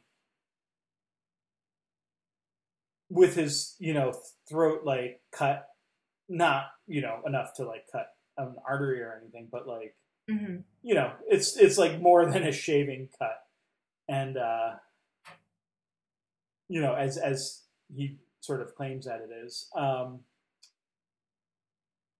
But yeah, when they come back and see the, the kid, he's he's better, and so like now it's now there's that question of like, oh, you know, was it because of me or was there something else? And so, um, the kid had what was it, viral encephalitis? Like I don't know, mm-hmm. I don't know anything really much about that, but like like you see like. Baltar's reaction when he hears like the viral part, it's like, oh, like that sounds bad, right? Like, um, but I get the sense that right. that's not like the kind of thing that just goes away on its own, too, right? right. Like, I mean, again, right. I don't really like, I don't know anything about it, but I know it's a brain thing, mm-hmm. and like, you don't typically just get over brain stuff on your own, especially like viral brain stuff that causes like, like I think it causes like fluid and swelling and like all this stuff that like, right, right. you know, is typically very bad. Um, so, you know, yeah, like the, the implication is that like, there's not, it's not just something that you just like get better from. Mm-hmm. Um, yeah. So anyway, I, I right. don't have anything real, really more to say than that about Baltar, but um, we kind of went off our that's okay uh, uh, outline here because I definitely want to go back to Starbuck and okay. kind of talk through the different react. Unless there's anything else you have with Baltar. Um, um, no. I don't think so. I mean, if we think of anything, we can come back to him, but... Um, sure. No, I, just, I think that's since, fine. Since we kind of ended up jumping to him. Yeah. Um, but, yeah, let's go back to Starbuck. Because, like, I mean, in a, not as much as the Angel episode is sort of focused on Lorne, mm-hmm. you know, given that we've got so many other characters to, like, look at in this episode. But, like... um. There is a sense in which this is kind of a Starbuck episode, mm-hmm. right? So there's a lot of different reactions to her return. Um, I mean, not not all of them are necessarily that different, but like they're kind of like variations on a theme of mm-hmm. confusion and maybe a little hurt and anger and mm-hmm. like almost like, well, and certainly mistrust to some degree. So, um, yeah, just maybe kind of one by one, we can talk through some of the different reactions. So you have like Lee, who's just like astounded, like just stunned mm-hmm. at the beginning, right? Like just has no, obviously not expecting this. Um, it's been a couple of months. Um, yeah. You know, in Showtime anyway, it's been right. a year or whatever. Right, right? yeah. In, in yeah. our time, but um, yeah, just, hey, right. we're long out enough here fighting to Cylons and... Long enough to start to like make some, if not peace with it, at least wrap your head around her being gone. So long right. enough for it to be weird and shocking for her to come back. And, and like now there's this... not. Like, Lee knows about the Final Five, right? Or does he not know yet? I can't remember. I don't who remember knows. who knows. I mean, I know that Baltar's mentioned it, like, to Roslin and Adama, but I don't know who, like, they've told beyond right. that. Right. Like, like, if there are more people beyond it, then Lee possibly knows, right? Sure. Like, I mean, like, he would be, like, the next one in line to sort of have that knowledge. Sure. It seems like, to me, anyway. Okay. Um, so... So maybe maybe we don't know for sure, but like there's suspicion there of like, okay, like they do know that Cylons resurrect.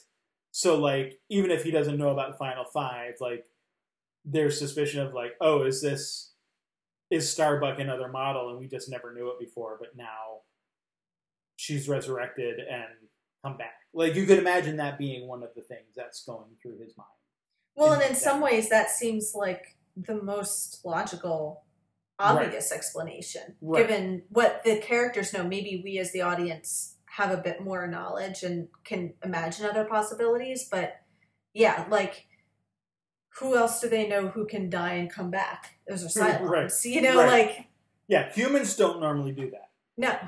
But we know that Cylons do that, so we know yeah, that Cylons so like, do that, so that makes like it perfect could, sense. Could be a very yeah simple uh deductive reasoning in that right. case.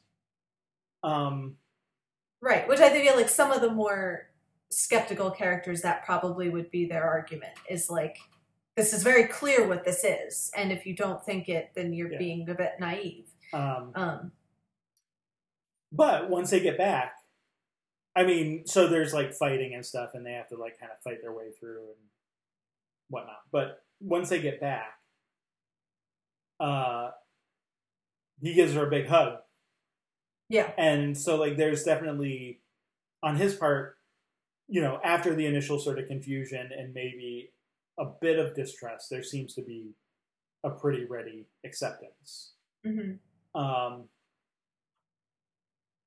and then even when, like, so Adama has another, like, he like he's more along the lines of confusion, just doesn't know what to believe, right?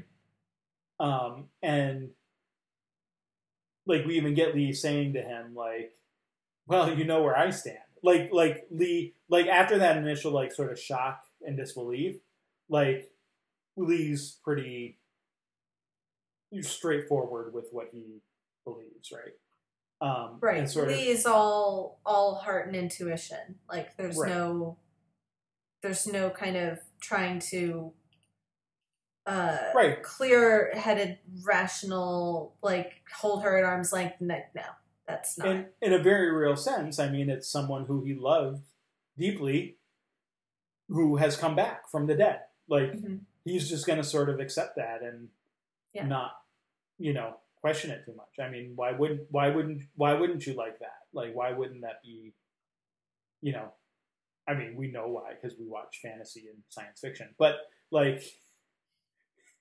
You know, for him, like, that seems like just, yeah, take take it, like, as it comes.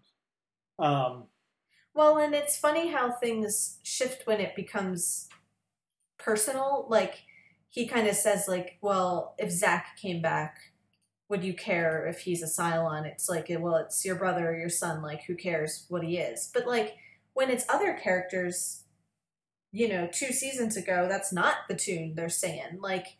you know, sure. Maybe Tyrol had a hard time letting go of Boomer, but like he was the only one. Everyone else was like, that get that thing off this ship. You know, when suddenly it's someone who's important to you. Um, yeah. Not that nobody cared about Boomer, but like for Lee, for people that he cares about to the extent of Starbuck or Zack, suddenly the thought of them coming back from the dead, he really doesn't feel that differently if they're a Cylon, whereas before he might have said, he has said, oh, they're machines, they're not really people. Um, sure. But that changes when it's your people, I think, you know? Um, yeah. It's inconsistent. I mean, that's fine. I mean, I think that's a relatable thing. Human, but that's yeah. the, the inconsistency right. of that, you know? Sure.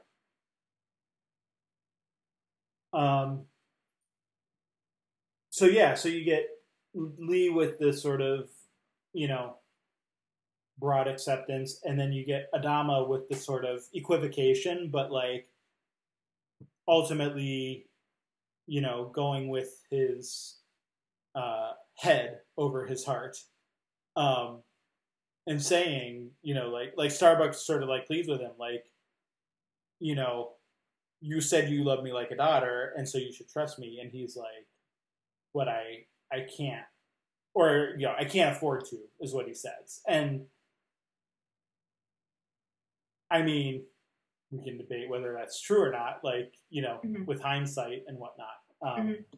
later, but. Right, but I think if your story sense is telling you go with, go with her, you're like, clearly, like, the this, the narrative is telling you that this is... Um, you know, what you should do. Um, I think when you kind of put yourself in that position, it's hard to argue with his decision because, again, from a purely logical, within the narrative point of view, everything is telling you that she must be a Cylon or created by Cylons or in collusion with them somehow. So to kind of go against the roadmap they've been using all this time with like literally no evidence other than the word of somebody who just came back from the dead. It's like, it's kind of, I think it's easy to feel like that's a stupid decision when I don't think it necessarily is. Sure. Um, from his point of view or from well, Roslin's point I, of view or whatever. That's why I threw in the, with hindsight, right? Like, I mean. Right. Yeah, obviously, us watching the show, we have more info than Adama does. But also, like,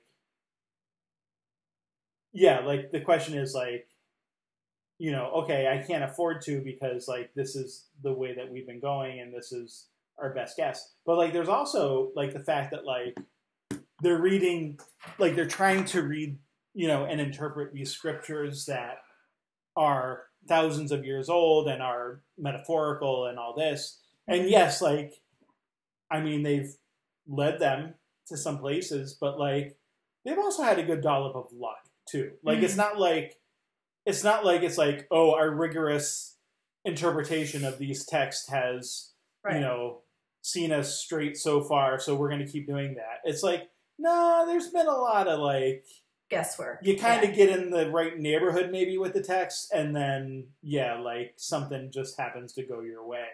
Um, not right. always. You get, you get in the right neighborhood, and then a supernova happens, and then it points right. you in another direction. But they have no control over that. Yeah. Right. Um. Yeah. So it's not like, like yes, I agree with you that like. It does make a certain amount of sense to keep kind of doing, it's like, you know, make a plan and then commit to it. And mm-hmm. maybe it's not the right plan, but like, at least you went your way and stood your ground and yada, yada, yada. But like, yeah, I don't know. I mean, it, like if, if Adama was being honest with himself, like maybe, maybe the scripture, and like, I feel like there, there were times where he wasn't even sure, like, following the the whole, like, scriptures was the right thing to do either, right? Right, yeah. Um, right. So, right. so well, it's like, not even like he's been wholly consistent on this point in the past anyway. Right. Um, well, it's like, that's a crazy plan, but this one's just crazier, you know? Um, yeah. And maybe it is the thing that you're used but this to. Is, this one's our crazy plan. So right. Like, right. Like, we've been having success with this particular crazy plan, so we're going to stick with that. And, like, right. how much of his, like, I can't afford to trust you is about he, he, it's, it's Rosalind's call and I can't go against her. Like, sure. There's a slight passing of the buck, I feel like, of, like, well, the president made a decision and I, and I have to go along with that. And, like, you know, there's, I, there's nothing I can do to change her mind because she's sort of set on this. Um, so... Yeah. Yeah, he's maybe the most torn of the characters. Um, like right. equally torn between the two poles, I guess. Um, just great for since he's the admiral of the fleet, you know. Sure. But I mean, I also feel like that's the like that's the Adama thing too, is like, you know, always having philosophical to like be the one to make the hard decisions yeah. and, you know, see the different angles of all the all the things. Um, right. So, well, then there's Roslin, right? So, like you, you mentioned, like she she sort of makes this decision of where they're going and where they're, you know, following the scriptures and whatnot. Um, much more skeptical and even and distrustful than either of the other two, I think. Yeah. Um, and I mean, which, you know, again, like you just said, like Adama is sort of taking his lead from Roslin, but maybe does like he admits that's not necessarily where his heart is. It's just where logically he has to make, you know, that decision. Um, but yeah, Roslin is not nice at all. Mm-mm. To Starbuck, and like there's that whole exchange of like, you know, we're going to go through it as many times as it takes for me to be convinced that what you're telling me is the truth, which which I get. Like, I mean, again, like, I mean, you know, we like Starbuck and we kind of, you know, see her getting resolved. Not resolved, but like, you know, confirmed as at least not being Cylon, although we're still not sure what's going on. Like, like for as much as like Adama says he can't afford to, like, like that's certainly like Roslin. I mean, Roslyn's whole thing has been to take on the fate of humanity, right? Mm-hmm. Like with the number of survivors that are left and making sure that people don't abort their babies and, you know, like stuff like that. Like there's all these sorts of things that she's been doing to kind of like take on that role of like protector of humanity. And so like, like I, I believe her much more in that sort of, I can't mm-hmm. afford to trust you than, than I do mm-hmm. Adama necessarily. Um, I mean, she doesn't say that obviously, but like, that's sort of the tack that, you know, she's taking is, right. you know, not, Uh, you know, kind of being very tough, like, like more than uh, skeptical. You know, it's it, she's cynical and and very mm-hmm. distrustful of Starbuck's return.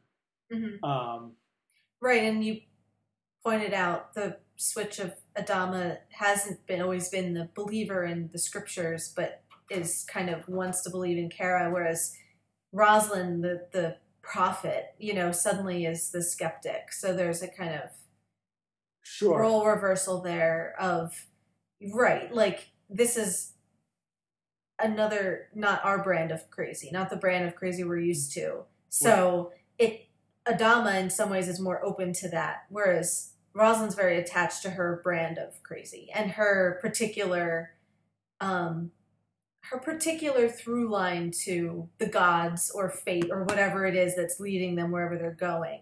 Um, she's, I think she's gotten used to receiving that information in particular ways of mm. through the scriptures, through her visions, through her own intuition. But then here comes this unexpected thing from outside right. that might be have a tap into that same source, but might not. Might just look like it does. And it could be yet another yeah. trick to lead us off on this wild goose chase away from this path that we have laid out in front of us. Um, well, and, so on the one hand, yeah. it's a little hypocritical, but on the other hand, again, you can kind of see where the the reluctance comes from. And Adama and Roslin do have the fate of the fleet on their hands, so it's not like it's an easy decision, whatever they choose.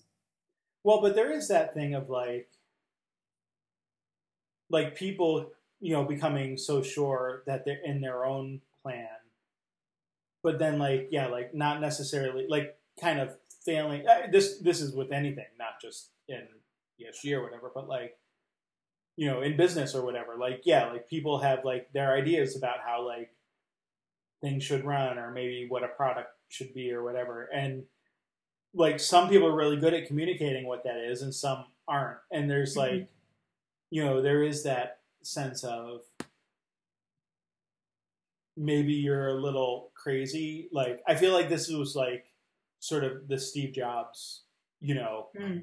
uh, I don't know, attitude or whatever. Like, like people thought he was crazy a lot, but he, you know, produced some really great ideas and like, he was kind of a jerk about it from what I understand, but like also like, you know, ended up creating iPods and, you know, you know, iPhones and like stuff that like has literally changed the way people live today. Mm-hmm. And like,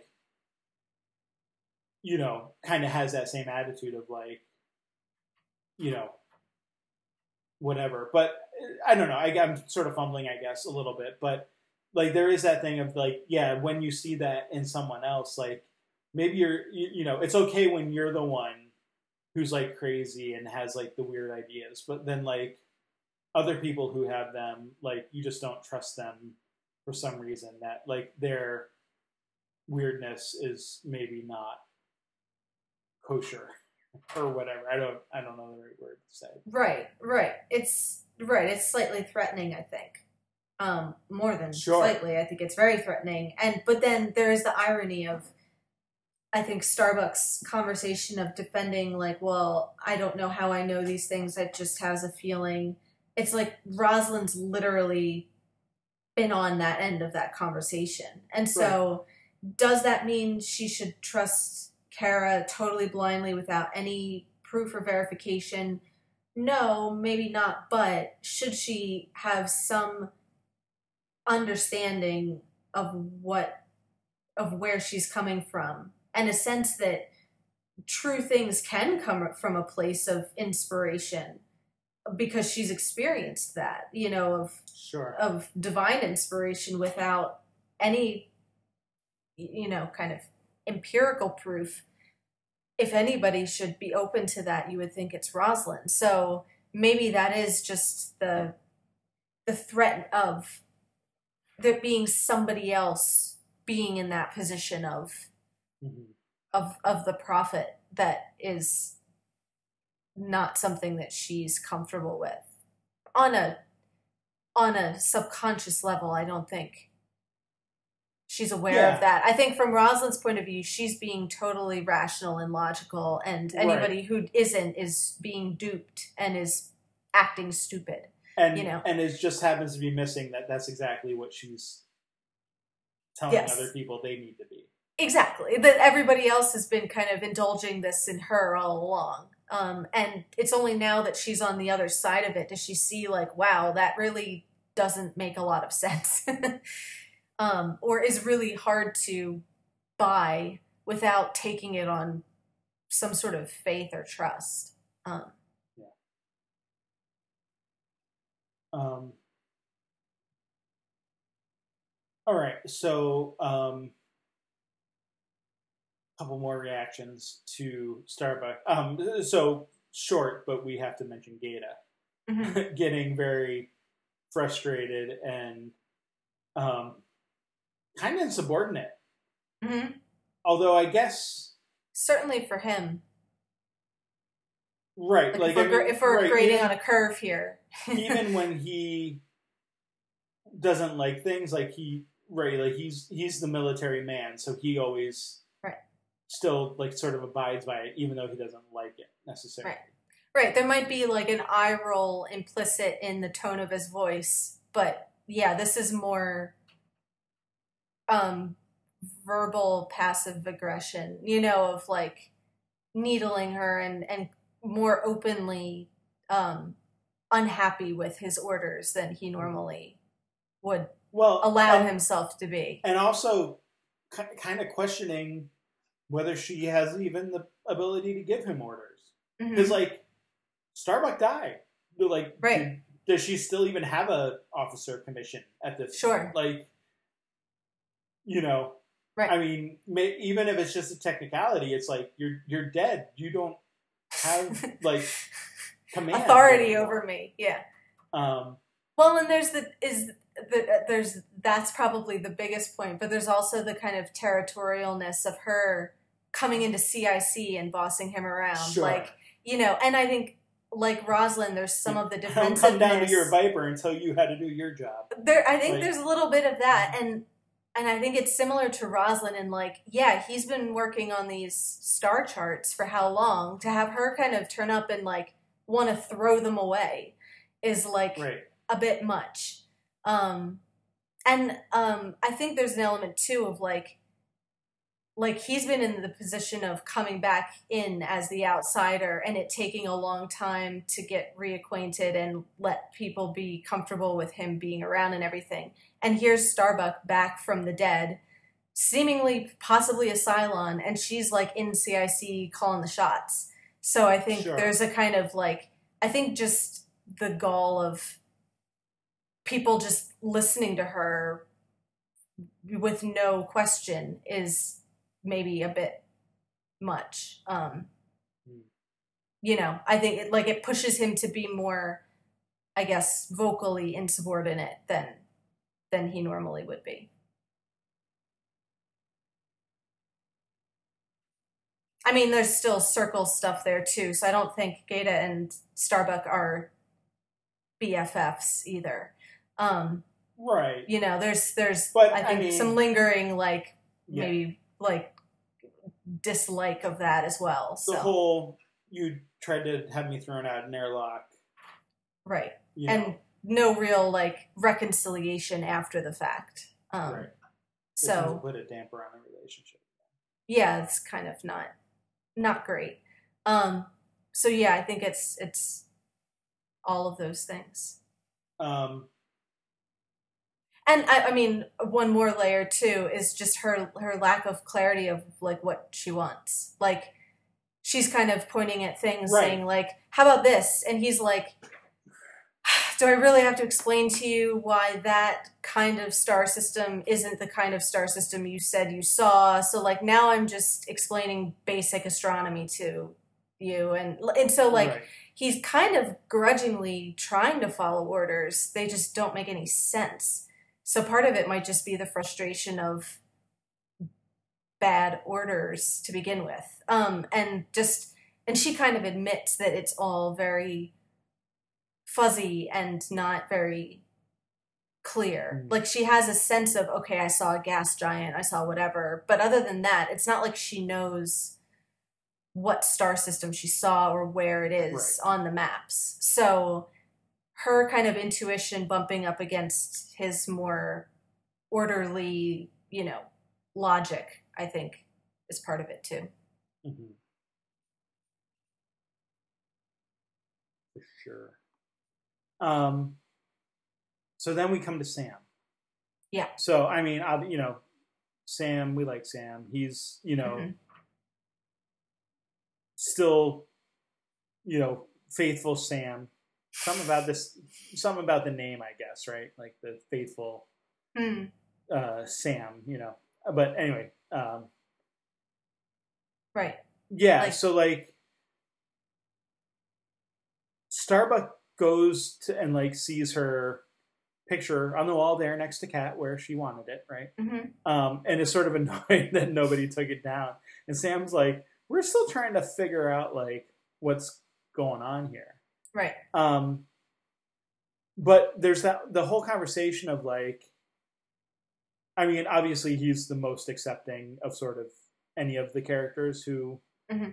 she talks to and who sort of, whose reactions we see to her coming back. Um, well, and in some and, ways, is he even a little excited that like, like the way he kind of commiserates and has empathy for what she's going through. Like, oh, you woke up and suddenly you're different, but it's okay because we love each other and we can right. go through this well, together. Like, right. That's the thing. It's like, he's also coloring right. his reaction to the own, his own revelation that just occurred very recently. So, mm-hmm. um, right. There's that. So he, he, you know, says to her like, yeah, you know, just because you sort of one day wake up and realize that you're different, like, from everyone else, th- that doesn't mean you yourself are actually different. Like, that doesn't mean you've changed. It just means, like, you're still the way you've always been. Mm-hmm. Um, and, yeah, there's, like, an element of, like, maybe him trying to convince himself in that, mm-hmm. right? Like, um, that's certainly the tie position. And we'll get into, like, the final five stuff in a moment, but like that is sort of like the tie position of like, I am who I am, I'm, you know, Saltai, and I've mm-hmm. always fought Cylons and I always will. And mm-hmm. and Sam is definitely more skeptical of that position. So there's like knowing that and having him come back here and try and trying it out on Starbuck, there's certainly a sense of like, especially with her response, like, yeah, maybe, maybe there is, maybe it is a little bit of bunk, right? Like, mm-hmm. you know, he says to her, uh, yeah, that like, well, you are, you know, you're still who you've always been or whatever. And Starbuck's like, man, if I found out you were a Cylon, I'd put a bullet in your head. Like, like that's like so much B S that you're giving yeah. me right now. Like, yeah. And which, of course, doesn't make Sam feel very good. And then no. Starbuck going and actually stealing Gunn right after she says she'd put a bullet in his head, like, sure. had to be a little disconcerting as well. Right, but, right. Um, but yeah, like, there is, there's that, you know, he's trying to be very sweet and, uh, you know, consoling and uh, silver lining it all, right? And mm-hmm. she's just like, yeah, not happening, dude. Yeah, like, she's like, how many times have we been over this? They're not people. End of discussion. Yeah. yeah. Um that that's that. Um So yeah. Um and then if, yeah, and then of course he tries to stop her, you know, and she knocks him out. True love. Huh. Yeah. Same old, same old. Yeah, I mean, right. Par for the course for Starbuck and Sam. Right. Um, and, I, like, it, his line when he first sees her of, I told them you were too mean to kill, is, like, funny. Like, like, I mean, it's an affectionate line, but still, like, they're, that's kind of their relationship, is him as the kind of, like, lovable one and her is this kind of mean, you know, the mean one who pushes him around and knocks him out occasionally. Um, so. Just keep things spicy. And, like, I think, I mean, that's a clever line about, like, clever with dramatic irony of, oh, I if I found out you were silent, I'd put a bullet between your eyes. But I think it works because you kind of believe that she'd do it. Like, right. the the meanness of her, the toughness, the the smirk of, like, the way she says it, like, whether or not you believe that will happen in the story, I think you certainly believe that she's capable, you know, and that mm-hmm. she means it when she says it. Um, so sure. like of not suspecting at all that, that, that he could be that for real, but that's her feelings about Cylons. So, um, she kind of sells it, I think, just on the genuineness of the delivery. Yeah. Whereas otherwise, I think it could be like, oh, haha, we get it. Like, um, it feels true enough to the character that it's not just like a clever line. Right. Right. Um, all right. So, I mean, we've sort of skirted around it a little bit, but yeah, I mean, there's this plan that she has of getting back to Earth.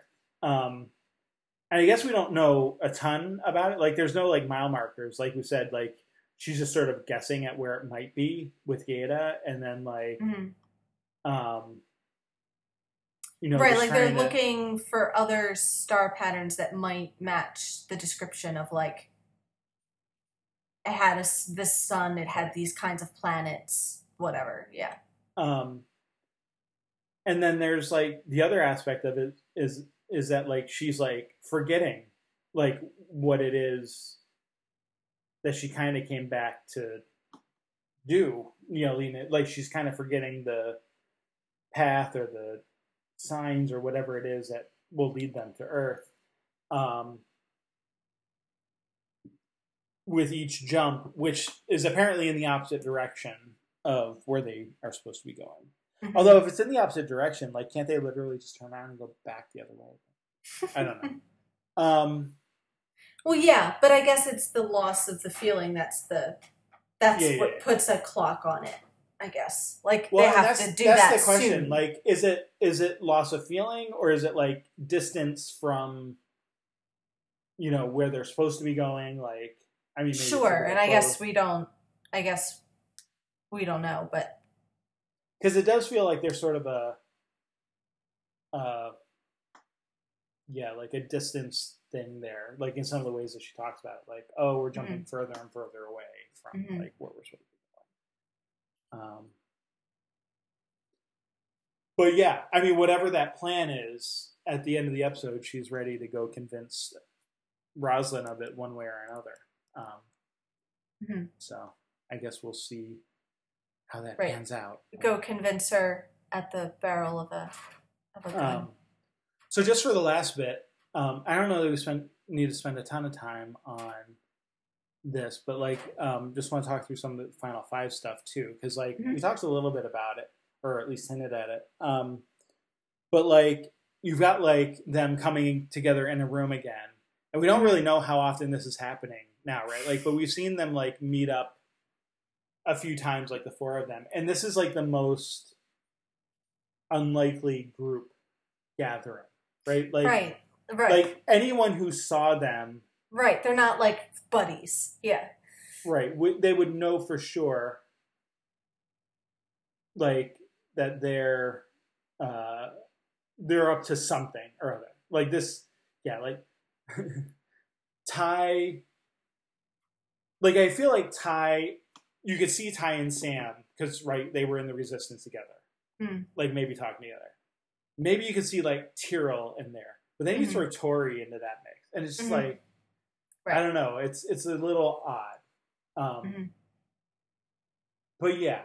So, I mean, the big thing is that Sam, you know, goes out. Well, okay, even before that. Like, he's sort of having his crisis of conscience or crisis of identity, whatever you want to call it. Um, like on the deck, like while everyone's getting ready to jump out and fight the Cylons, and Tyrell's like trying to talk him down, and you even get like um, I like that little moment with Athena coming up and be like, well, who else would he be? Like, yeah, like that, you know, again, like sort of nice little dramatic irony mm-hmm. delivery there, um, right? And but, Sam, the most like wears everything on his sleeve. Can't yeah. hide. Like, well, everyone is, else can kind of clamp it down for the moment. He's the one who's like, have he has to have that identity crisis like right now. Um, like there's no pushing that off to the back burner. That's right. gonna like even down to like muttering his backstory into like the intercom between the planes, like it, like for other people to hear. Like yeah. I was born on this planet. And they're like, Sam, shut up. like, like, like again, like if people are paying attention, which they're not. This is the dead giveaway, but like everybody's so distracted right. that and like they chalk it up to jittery nerves of a nugget, right? Right, right. Like, like first not, time in battle, yeah.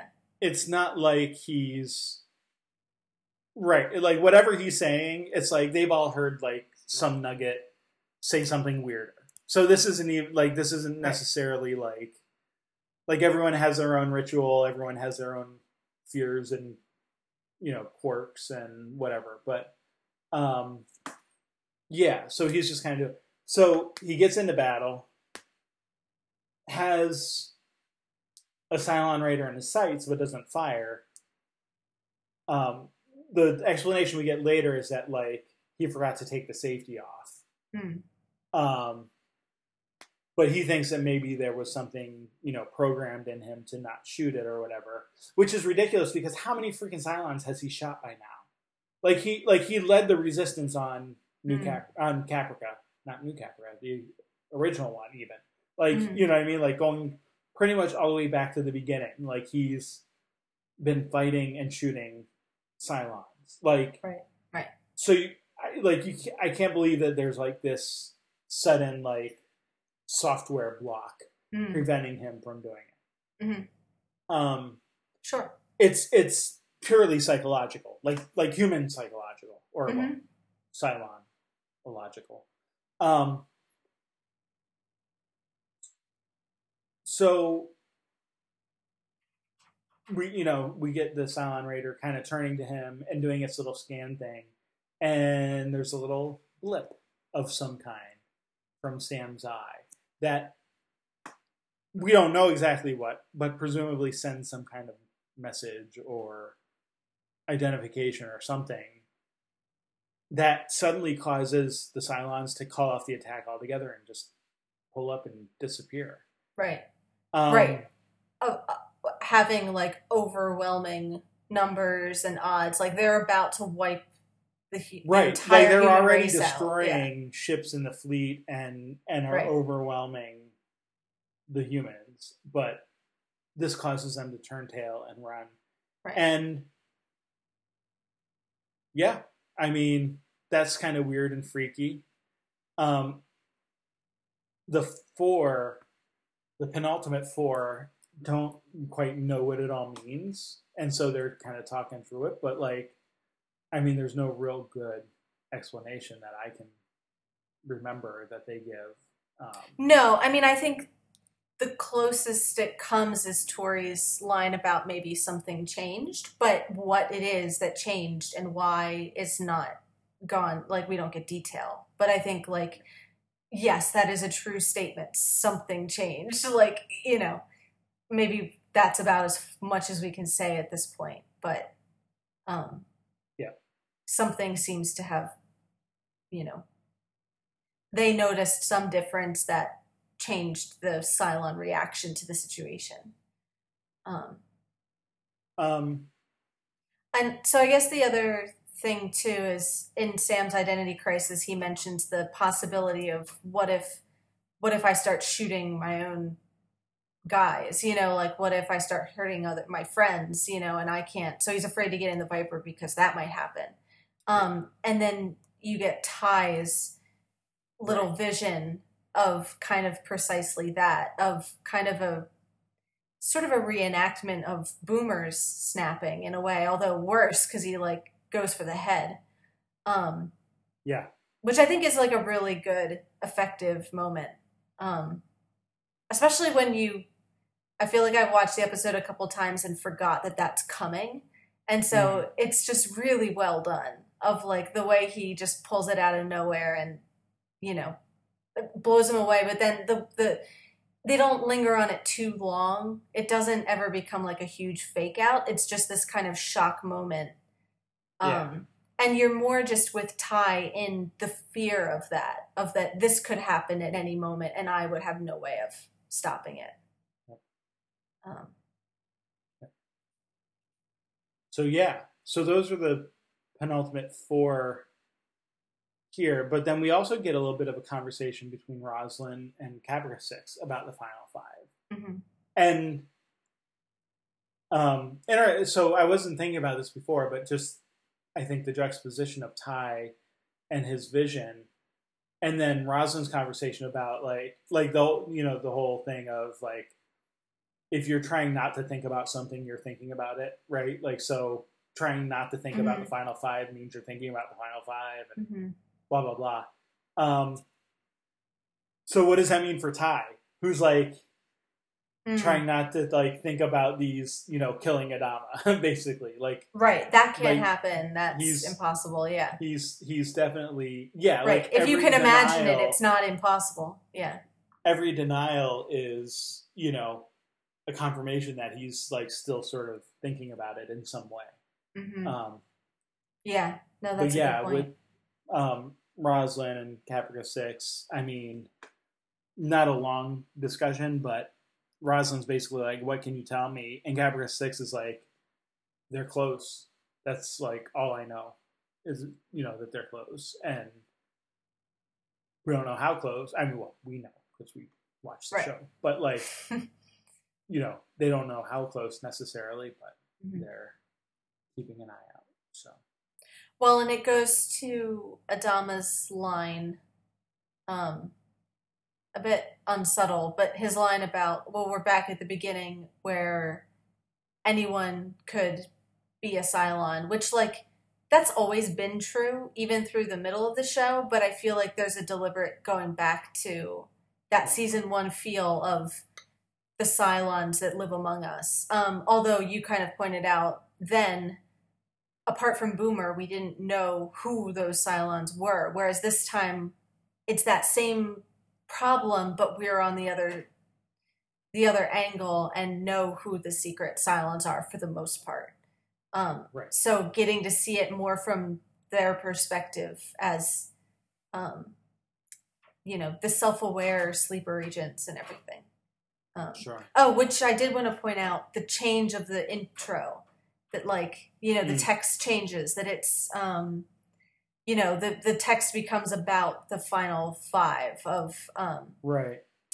Uh, where is it? I had it a second ago. About twelve Cylon models, seven are known, four live in secret, one will be revealed. So that becoming the, the state of the final five becoming the kind of like central plot problem. Um, yeah.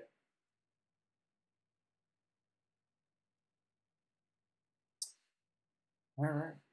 Um, I don't think I have anything else really to say about this episode, which I think is all right because we went a little short.